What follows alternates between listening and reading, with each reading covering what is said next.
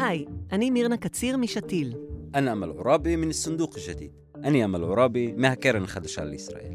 בפודקאסט הזה נתבונן מקרוב על נושאים שמשנים את המציאות בישראל של היום.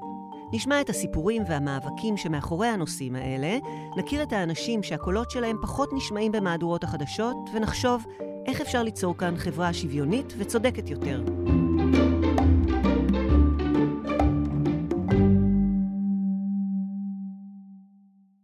רק לפני שנה, מדינת ישראל בערה.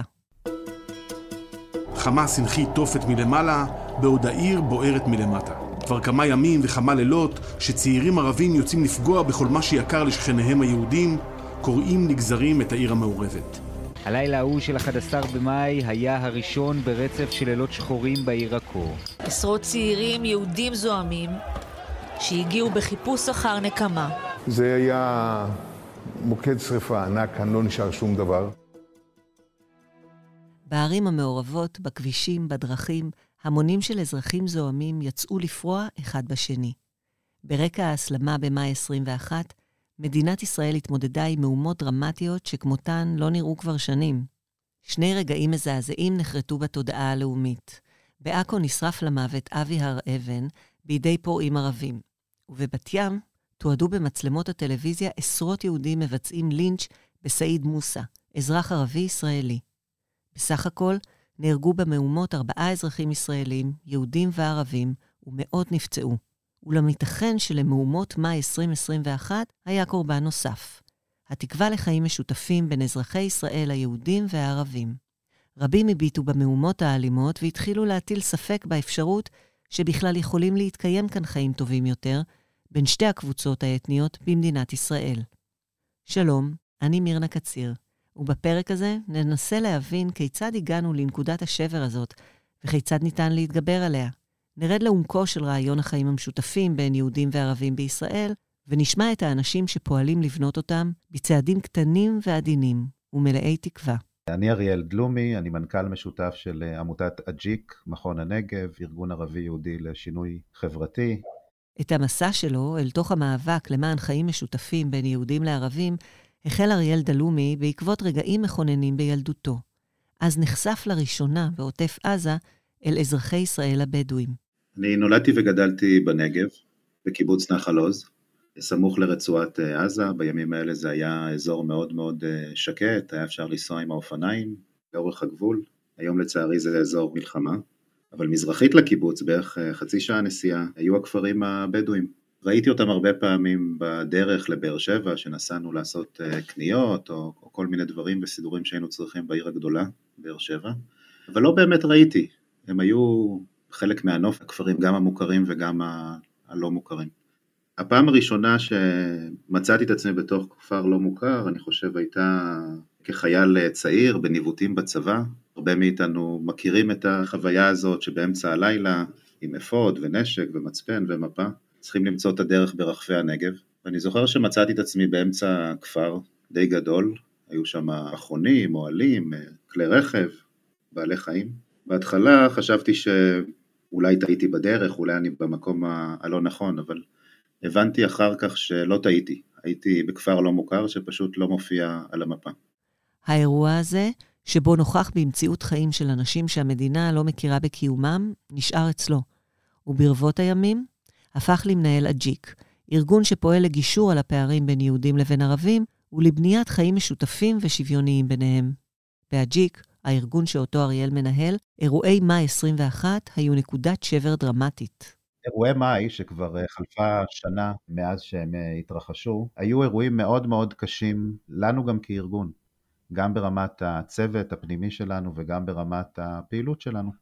משבר מאוד מאוד קשה, שמגיע עד ליומיום של אנשים, שהם לפעמים מפחדים להגיע למשרדים, מפחדים לצאת לעבודה, וגם השטח שאומר, עכשיו זה לא הזמן לעבודה לחיים משותפים, אני חושב שהמקום שסבל הכי קשה הוא כמובן הערים המעורבות, ובמיוחד לוד, ששם הפעילות לקידום של חיים משותפים כמעט נפסקה לחלוטין, מבחינתי באופן די ברור מדוע זה קרה. בעצם היינו במצב ששכן קם על שכנו ומוכן להרוג אותו, פשוטו כמשמעו.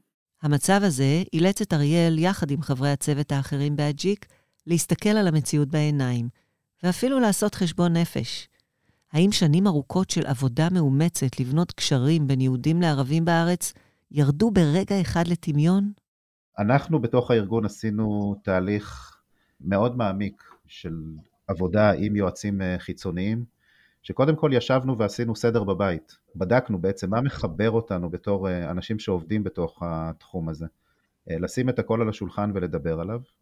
ודבר שני, הבנו שאי אפשר להגיד שלא היה לנו מספיק זמן, אי אפשר להגיד שלא היו לנו מספיק משאבים, ורק בגלל זה אירועי מאי קרו.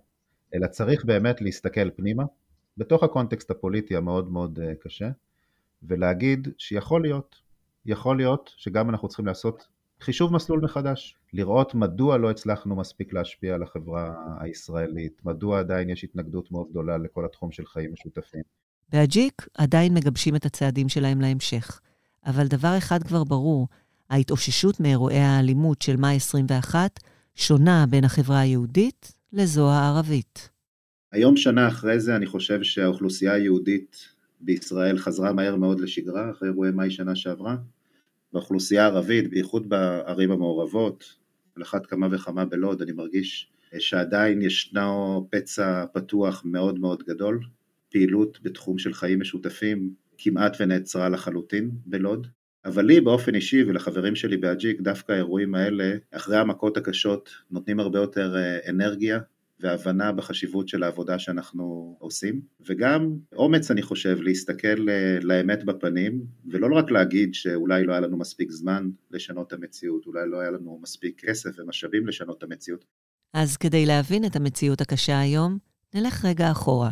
רעיון החיים המשותפים מכוון ליצור חברה שיש בה מקום לקבוצות השונות שבתוכה, שמצד אחד יש כבוד למורשת של כל קבוצה, ומצד שני יש ביניהן מגע ודיאלוג, וכך כל הצדדים נהנים מחיים שוויוניים. הרעיון הזה לא התחיל לפני שנה וגם לא לפני עשור. למעשה, הוא מלווה אותנו כבר למעלה ממאה שנים. אני שולי דיכטר. רוב חיי, מאז גיל הנעורים, אני עוסק בחברה המשותפת ליהודים ולפלסטינים. אני בא לזה מהמקום היהודי, מהעניין היהודי שיש בזה, וגם מהצורך היהודי. עברתי הרבה שנים של התפתחות בעניין הזה, כי לא תמיד חשבתי אותו דבר כמו שאני חושב היום. כל חיי המקצועיים הם סביב העניין של היחסים בין יהודים לבין ערבים. שולי דיכטר מסביר שחזון החיים המשותפים ליווה את הציונות מראשיתה, והעסיק לא מעט את האינטלקטואלים והמנהיגים הציונים בראשית המאה הקודמת. הרעיון של חיים משותפים לא קם עם המדינה, הוא התחיל הרבה לפני כן. דוד בן גוריון עצמו בשנת 1931 ניסח החלטה למועצת מפא"י, שכוללת מדינה דו-לאומית, ואני מדגיש, שבה לא יהיה חשוב מי הרוב ומי המיעוט. יהיו להם זכויות שוות, קולקטיביות. ההצעה הזאת התקבלה במועצת מפא"י בפברואר 1931, איכשהו שכח את זה אחר כך. כך, מספר דיכטר, עם הקמת המדינה לא נעשה שום ניסיון משמעותי לכונן חיים משותפים בין היהודים והערבים בארץ ישראל. למעשה, ב-20 השנים הראשונות של מדינת ישראל, משנת 48' עד 66', התקיים בארץ ממשל צבאי על אזרחי ישראל הערבים, ששלל חלק ניכר מזכויותיהם האזרחיות. מיד עם הקמת המדינה, אחרי הגירוש של הפלסטינים, של כ-700 אלף פלסטינים מהארץ, נותרו כאן 165 אלף, ומיד הושת עליהם ממשל צבאי. נוצר כאן סדר חברתי שנבע ממשטר של הפרדה בין יהודים לבין פלסטינים, כולם אזרחי מדינת ישראל. כלומר, הערבים שנותרו כאן, הפלסטינים שנותרו בארץ אחרי 1948, קיבלו אזרחות ישראלית, ויחד עם זה הושת עליהם ממשל צבאי. מאותו רגע, במשך 19 שנה הייתה הפרדה בין יהודים לערבים. אנחנו אומרים הפרדה כי אנחנו לא רוצים להגיד אפרטהייד, אבל זאת הייתה הפרדה של ממש. בכל המובנים, הם היו צריכים אה, אישור מיוחד לצאת מהכפר שלהם לכל דבר ועניין.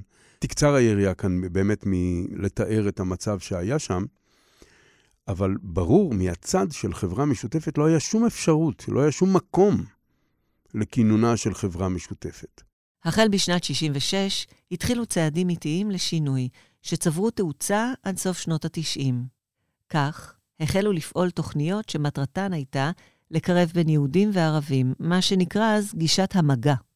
בעצם עד האינתיפאדה השנייה, התיאוריה המרכזית שהנחתה את התחום הייתה מה שנקרא תיאוריית המגע. שאם אנחנו נביא בני נוער ביחד והם אה, יצאו למחנה משותף, הם ישטפו כלים, הם יעבדו ביחד, הם אה, יתחברו, אז זה מה שיביא אותם להיות ביחד. שנות ה-80 וה-90 בישראל מאוד הושפעו מתיאוריית המגע. אה, הייתה פעילות בהיקפים לא קטנים בתוך מערכת החינוך, בבתי הספר, סמינרים משותפים, בדרך כלל סמינרים של יומיים עד שלושה, שבהם מגיעים תלמידי חטיבות ביניים ותיכון, לפעילות משותפת. לצד הפעילות והמפגשים, עלו ביקורות כלפי הגישה. המבקרים טענו שנקודות המבט הן שונות מדי ושהמחלוקות עמוקות מדי, מכדי שיצליחו להתמודד איתן רק אם מנגבים חומוס ביחד. בזמן שהמשתתפים היהודים העדיפו להשאיר את העבר מאחור ולעסוק ביצירת קשרים ובניית שלום, המשתתפים הערבים העדיפו לגעת במה שכואב להם, בזיכרון הגירוש ובאפליה שהם חווים. המציאות הוכיחה שברגע שיש אה, משבר אה, ביטחוני או כל משבר אחר, זה לא מחזיק מים. כל המגע הזה שנוצר ביניהם הוא בעצם נפרד, וזה בא לידי ביטוי בתחילת שנות האלפיים, כתיפאדה השנייה, שאז בעצם כל העבודה הגדולה הזאת שנעשתה בכמה מרכזים אה, בישראל, במידה מסוימת ירדה לטמיון. ודווקא מה שמעניין הוא שמי שהובילו את ההסתכלות על גישה חדשה באותה תקופה היו אנשים מתוך אה, המערכת, אנשים שקידמו מה שראינו אז דו-קיום בגישת אה, המגע, והם אמרו, יכול להיות שנכשלנו, זה הזמן לבדוק מחדש את הגישה שלנו. שיא המשבר התרחש באוקטובר 2000, כאשר 12 מפגינים ערבים אזרחי ישראל נהרגו מאש חיה של כוחות המשטרה ומג"ב. אירועי אוקטובר היו נקודת שבר משמעותית עבור ערבים אזרחי ישראל. פידה נער הטבוני מנהלת בשתיל את תחום חברה משותפת ואת סניף הצפון. היא מספרת. אוקטובר 2000 זאת הייתה השנה שבדיוק סיימתי את האוניברסיטה וחזרתי לחיות אה, בנצרת, ואז להגיע חזרה לעיר, ולהבין לרגע שאם את פלסטינית שקמה ומפגינה בגלל העם שלך שחי תחת כיבוש, את פשוט נהרגת או נרצחת. התחושה של הפחד, התחושה שאת לא שווה כאזרחית, והתחושה שאסור לך להרים את הראש הייתה מאוד חזקה. זה בהחלט הייתה ההפגנה הראשונה שהופנה נשק חי כלפי מפגינות ומפגינים.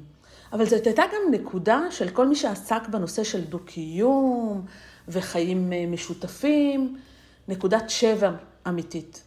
שנים אחרי זה יהודים לא נכנסו לנצרת, היה נתק טוטאלי, עסקים בנצרת שילמו מחיר כלכלי, הפחד של להיות בערים יהודיות, יותר ויותר צעירים חזרו לערים שלהם, ממש תחושה של פחד שאתה לא בטוח. אני קיבלתי טלפון מאחת המרצות שאמרה, אני איתך, אני מחזקת אותך, ואני הייתי בשוק, כי בתוך כל האלימות וההתלהמות שהייתה בתקשורת, היא הזכירה לי לרגע שמה שהיה בינינו היה מאוד אמיתי בלימודים באוניברסיטה. תחושה של פחד הייתה תחושה מאוד חזקה, התחושה של הדברים לא מתנהלים עכשיו כמו שהתנהלו עד עכשיו, ויש עליית מדרגה.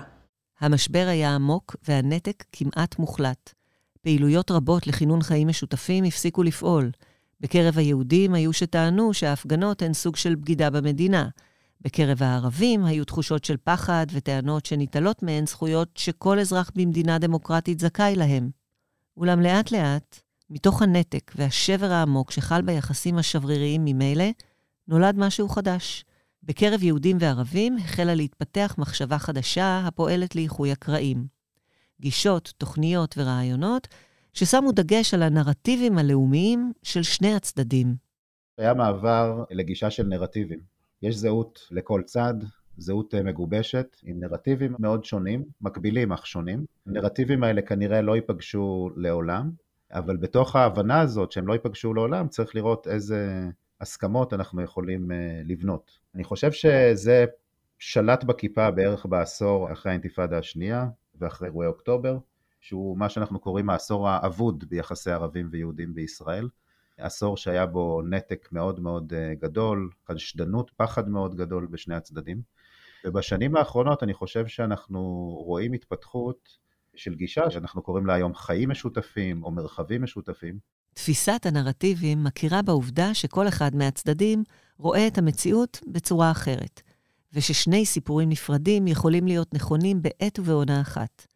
הנרטיב היהודי על העם המוכה והחבול שחוזר לארצו אחרי אלפי שנות גלות, לצד הנרטיב הערבי על העם הילידי שנדחק מאדמתו ומגורש מבתיו, שניהם מקבלים מקום באותו המרחב. לצד הגישה הנרטיבית, אריאל מספר, באג'יק שמים דגש על עוד רעיון, אינטרסים משותפים. אנחנו בודקים בכל מקום מה האינטרסים המשותפים שיכולים uh, להיות. כי ברגע שיש אינטרס משותף, אז כשמגיע אירוע קשה, לא בהכרח נפרדים. כי יש עדיין את האינטרס המשותף שמחזיק אותנו. האינטרס המשותף הזה יכול להיות uh, תאונות הדרכים, או המצב בכבישים שנמצא בין היישוב היהודי שלי ליישוב הערבי הבדואי השכן שלי. זה יכול להיות נושא הסביבה, זה יכול להיות נושא של אה, בריאות, נושאים שבסופו של דבר ממשיכים להיות המחברים בינינו. ואנחנו באג'יק מאוד מאמינים שאם אה, אנחנו נבצע את הדיאלוג ואת השותפות סביב אינטרסים משותפים, הם יוכלו להחזיק ולצלוח גם תקופות קשות. לפי גישת האינטרסים המשותפים, גם אם לא ניתן להגיע להסכמה מלאה לגבי הסוגיות המדיניות, אפשר ליצור שיתופי פעולה בין יהודים לערבים סביב אין ספור סוגיות אחרות, חינוך, בריאות, שמירה על הסביבה. בכל אותן סוגיות החלו להתארגן יוזמות לרתימת אזרחים לצורך פעולה משותפת למען האינטרסים האלה. בשנים האחרונות, ממשלות ישראל החלו לקדם תוכניות לפיתוח כלכלי בחברה הערבית ולשילוב של הערבים בחברה הישראלית. מה שקרה אחרי אירועי אוקטובר, מצד אחד נתק טוטאלי, מצד אחד ההבנה ש... דיר באלק. ומצד שלישי, התחלנו לראות את כל התוכניות הלאומיות להתפתחות התעסוקתית בתוך החברה הערבית. יותר תוכניות לשילוב נשים בעבודה, יותר תוכניות לצעירים שהתקדמו בתוך האקדמיה ובתוך ההייטק, וכמה שיותר להרחיק אותנו מהזהות הפלסטינית הקולקטיבית שלנו כחלק מהעם הפלסטיני. אם אני רוצה רגע לחבר את זה למאי 2021, זה ההבנה שאי אפשר לעסוק רק בהתפתחות כלכלית, וצריך גם לעסוק בחיבור לזהות הפלסטינית של הצעירים. זה לא יעזור. לא נוכל להתקדם לאף מקום. כולנו חיים פה כרגע, וכנראה נמשיך לחיות פה ברגע, ולתת מקום לנרטיבים ולזהויות. אבל גם לבנות צדק ושוויון, אבל בין כולם, ולא רק בין יהודים לערבים, נשים וגברים, פריפריה ומרכז, בין כולם. וכך אנחנו מגיעים לשנת 2021. השנה שבה הכל מתפוצץ שוב. סביב עימותים בשכונת שייח' ג'ראח בירושלים, מהומות בהר הבית ובמסגד אל-אקצא, וירי טילים מרצועת עזה. הערים המעורבות התלקחו במהירות מבהילה. באירועי מאי היה לנו מעל 2,500 עצורים.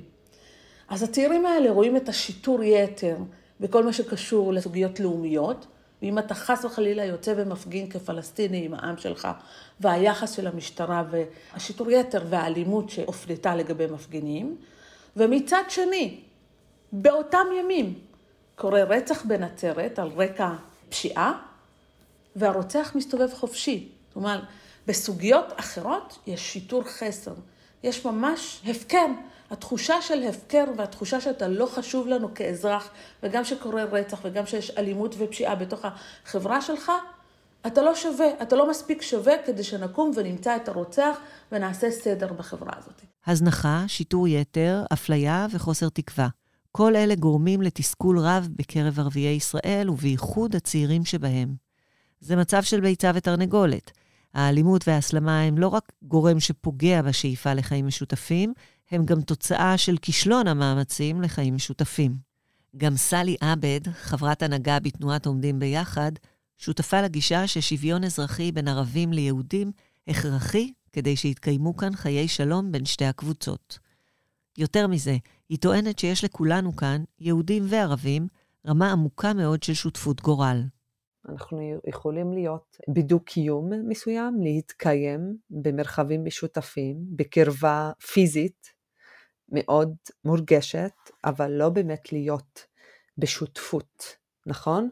חיים משותפים זה לא רק מרחב משותף, שזה מה שיש לנו כרגע, אלא באמת ההרגשה שיש לנו גורל משותף. ויש לנו אינטרסים משותפים, ויש לנו חברה משותפת, ויש לנו מולדת משותפת. ונראה לי שזה הרבה מעבר לקרבה. זה באמת הבנה מאוד עמוקה של שותפות, של גורל, שזה חיים משותפים. סלי עבד מדגישה שבמקרים רבים, השותפות היהודית-ערבית במרחב הציבורי היא שותפות על תנאי.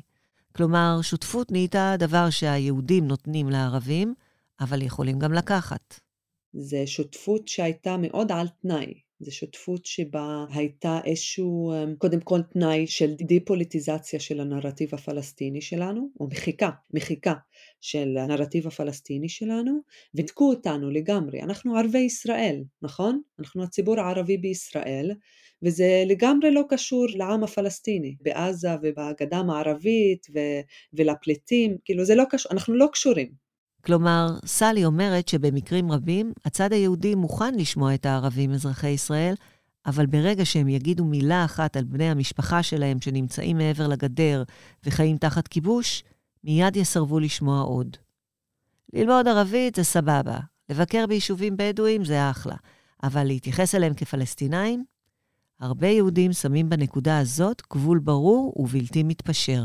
אני חושבת שהמון פעמים גם השותפות הזאת שהייתה, אנחנו מקבלים המון סולידריות, נכון? סולידריות יהודית עבור הערבים, שזה חשוב, אנחנו בכל זאת מיעוט מופלה, אני מבינה למה צריך סולידריות מהקבוצה החזקה, אבל זה גם מתעלם מהבעיות שנמצאים בחברה הישראלית, וזה מתעלם מהעובדה שאנחנו גם חלק מהחברה הישראלית ויש לנו חלק מהפוליטיקה.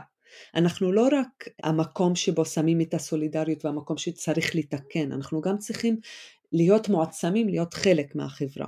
ונראה לי שזה משהו שקורה יותר ויותר כרגע.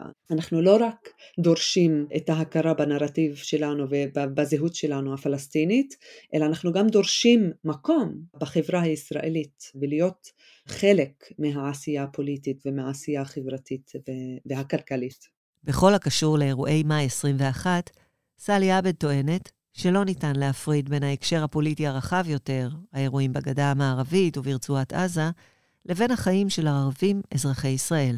אנחנו פשוט לא מנותקים מהעם הפלסטיני ומה שקורה לעם הפלסטיני. זה לא הפעם הראשונה שזה קורה, זה קרה גם באוקטובר 2000, ואני חושבת שמה שקרה עכשיו זה פשוט הצטברות של שנים של הפקר, שנים של גם עוני, גם אי הכרה, אבל גם בשנים האחרונות פרובוקציה מאוד עמוקה של הגרעין התורני, הם באמת מסתכלים על המוקדים המאוד אלימים, זה היה בערים מעורבות, איפה שיש גרעינים תורניים.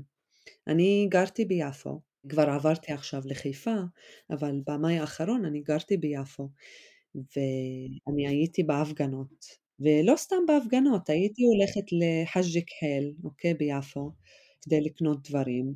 זה היה לפני מאי, כן? אני מדברת אה, על, על רוטין, על יום יום כזה, מציאות יומיומית, שבה גרעינים תורניים היו יושבים שם, עומדים להם באמצע יפו, והיו אומרים להם דברים כמו אתם העבדים שלנו, אנחנו הרבנים שלכם, הערבים מסריחים, אתם פה כדי לשרת אותנו, אתם בסוף תהיו עבדים של... כאילו דברים כאלה. וזה מציאות, זו הייתה מציאות של צעיר יפאווי, שככל הנראה לא יסיים תיכון, שהבית שלו עומד על פינוי, אוקיי? המשפחה שלו תחת איום פינוי, מאוד עני, אין לו שום פרוספקט בחיים. סטטיסטית, יש לו סיכוי של פחות מ-30% לסיים תיכון. לסיים תיכון, פחות מ-30%. מאוד עני, ואז בא ילד מגרעין תורני שמשתלט על כמה בתים של השכנים שלו שעכשיו אין להם בית ואומר לו אתה תהיה עבד שלי. זו הייתה מציאות, אני הייתי שם ואני ראיתי את הדברים האלה. אני לא יודעת איך אנשים היו מופתעים שזה קרה. אמנם לא ניתן להכליל מהסיפור של סלי על כל הגרעינים התורניים, אבל אי אפשר להתעלם מהחוויה הקשה שהיא מתארת. אריאל דלומי אומר שאולי דווקא אירועים מתוחים וקשים כמו מהומות מאי 2021 יכולים להדגיש את הטוב המשותף בין שני הצדדים. אני זוכר בוקר אחד שמגיעות שתי עובדות לארגון בוכות. עובדת אחת יהודייה, דמעות בעיניים, שגם אה, בן הזוג שלה וגם הבן הגדול שלה נקראו לשירות אה, מילואים בעזה. ואני זוכר עובדת אה, ערבייה מאחד היישובים הערבים בנגב, שבאה בדמעות למשרד, כי בלילה הייתה הפצצה בעזה והיא לא יודעת אם הדודות שלה חיות או מתות. ושתי הנשים האלה, אחרי שסיפרו אחת לשנייה מה עבר עליהן, התחבקו, תמכו אחת בשנייה. הן לא יכולות לשנות את המציאות הגדולה יכול להיות, אבל הן כן יכולות להביע הרבה אמפתיה אחת לשנייה ולהיות שם אחת בשביל השנייה ברגעים כאלה קשים. אריאל מסתכל על תפיסת האינטרסים המשותפים כפתרון אפשרי. בפעילותו בארגון הג'יק, הוא שם דגש על יצירת קשר בין יהודים לערבים בגילאים צעירים יותר, ובמקומות שבהם יכולים להתקיים מפגשים ממושכים ומשמעותיים. הג'יק הוא ארגון ערבי-יהודי שמחויב לקידום של חיים משותפים בתוך מדינת ישראל. תפיסת העולם שלנו היא שדווקא החיבור החזק, האמיתי, מגיע מבירור עמוק של הזהות של כל אחד מאיתנו, גם של הצד היהודי, גם של הצד הערבי, הפלסטיני. דווקא כשאני מאוד בטוח בזהות שלי, אני יכול לבוא בקשר יותר עמוק עם הצד השני. אם אני לא בטוח בזהות שלי, אני מפחד לאבד משהו. ולכן תפיסות העולם שלנו מבוססות על חיבור לזהות שלנו, ועל שילוב בין הדיאלוג, הדיבור, לבין המעשה. אנחנו לא רק אה, יושבים אה, במעגל ומדברים בין יהודים ובין ערבים, בעיקר בני נוער, אלא גם מחברים את הפעילות לעשייה ממשית לשינוי המציאות אה, בשטח. אחת הדוגמאות היא תוכנית שנת קהילה, שאנחנו מפעילים ביחד עם תנועת הצופים כבר הרבה מאוד שנים. מדובר על קומונות משותפות, יהודיות, ערביות. חבר'ה ערבים מגיעים מהיישובים בנגב, אם זה בלוד או רמלה, והיהודים מגיעים לעשות שנת שירות מתנועת הצופים, והם מבלים שנה שלמה ביחד שבה הם לא רק עושים דיאלוג ביניהם, מונחה ומעמיק, אלא גם מתנדבים בבתי ספר, בחינוך פורמלי ובלתי פורמלי, כך שאם הם יושבים בסדנת דיאלוג קשה מאוד ועולים דברים שממש אה, לא פשוט להתמודד איתם, הם יודעים שלמחרת בבוקר הם צריכים להופיע בבית הספר, להתנדב. החיבור הזה בין הדיבור לבין המעשה הוא הדבר המשמעותי ביותר בעיניי. אריאל וחבריו באג'יק אינם לבד. בארץ פועלים עשרות, אם לא מאות, ארגונים ופרויקטים שמטרתם לקדם חיים משותפים בין ערבים ויהודים, ובהם מעורבים אלפי אזרחים משתי הקבוצות. פידה מספרת שהשינוי הוא איטי, אבל הוא קורה. אין לי את הפריבילגיה לחשוב שאי אפשר להצליח בלשנות מציאות. זאת אומרת, אה, האופטימיות זה הכלי הכי חשוב בהתעסקות בשינוי חברתי באופן כללי. אני מעל 25 שנים עוסקת בתחום של שינוי חברתי, ודברים משתנים. אני רואה את השינוי שקורה כפמיניסטית בתוך החברה שלי, ואני רואה את השינוי שקורה במציאות שלנו ובמדינה, כערבייה, כפלסטינית, בדברים שקורים. יותר ויותר ארגונים עוסקים היום בקידום צדק ובקידום שוויון. יותר ויותר ארגונים מבינים כדי להוביל שינוי ושותפות, צריך להוביל אותה ביחד, וערבים וערביות צריכות להיות במוקדי קבלת ההחלטות.